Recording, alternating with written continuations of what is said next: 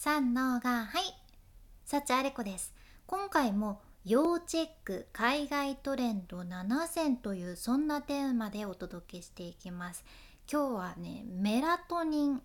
メラトニンっていうワードにフォーカスして海外トレンドをシェアしていくんやけどまずねこのメラトニンっていうのは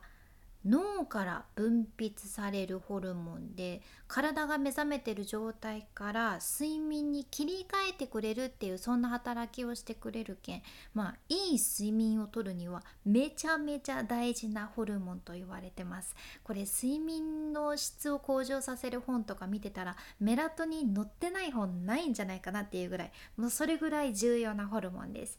まあやけん今回睡眠に関わるトレンドにもなるんやけど海外でもねこの睡眠っていうのはかなり注目度が増しとって睡眠をサポートする商品はねかなり需要があるじゃん。これ2020年からねまたこの分野は売り上げがずっと伸びてるっていうことなんですよ。である海外の調査ではアメリカ人の50%が健康維持の一番の目標としてるのがもうまさに睡眠の改善って答えとってあと若い世代も睡眠を優先していてビタミンとかミネラルとかそういうサプリメントはね健康とか美容のために若い世代には支持されとるんやけど特に Z 世代とミレニアル世代の48%が良質な睡眠をとることにもつながるいわゆるセルフケアのためにサプリを使ってるっていうそんなことも分かってます。でやっぱり実際消費者としては睡眠サプリメントとか自然派の商品っていうのを求めていてアメリカの消費者のね82%が睡眠の質を向上させるビタミンとかサプリに関心があると答えとるじゃね。やけんこのストレスとか睡眠をサポートするサプリの売り上げがオンラインでもね急成長していて今このサプリメントとかね栄養摂取系の市場全体で何が重要だと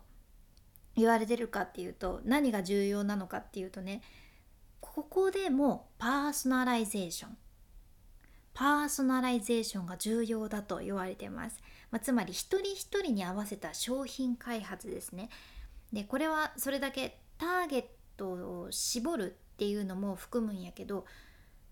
んなんでここが重要なのかっていうとね特定の顧客向けに作るとその商品はあ自分のためだけに作られたんだとか思って購入してもらえる可能性も高まるからなんですね。だからこのサプリ系でもパーソナライゼーションが重要と言われていてで例えばね昨年の夏にはスポーツ栄養ブランドの TB12 っていうとこがあるんやけどここは、まあ、今日のキーワードで言うメラトニン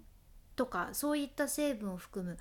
アスリート向けの睡眠サプリメントを発売されてます。もう完全にパーソナライゼーション。結構ターゲットを絞ったサプリ出とるちゃうね。であとへーって思ったのが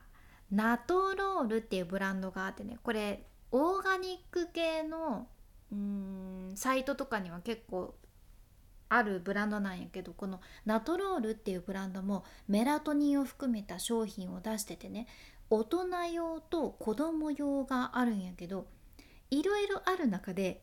グミタイプが人気なんだそうです。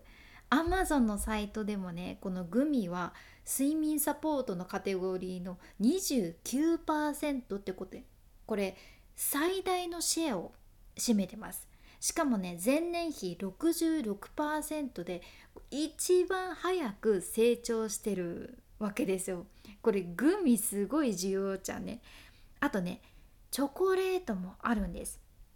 昨年の6月 The Functional Chocolate Company っていうブランドがあってここがねカモミールバレリアンラベンダーレモンバームマグネシウムそれからメラトニン、まあ、こういった成分を含む 3P チョコレートバーっていうのを発売してます。3P チョコレートバー。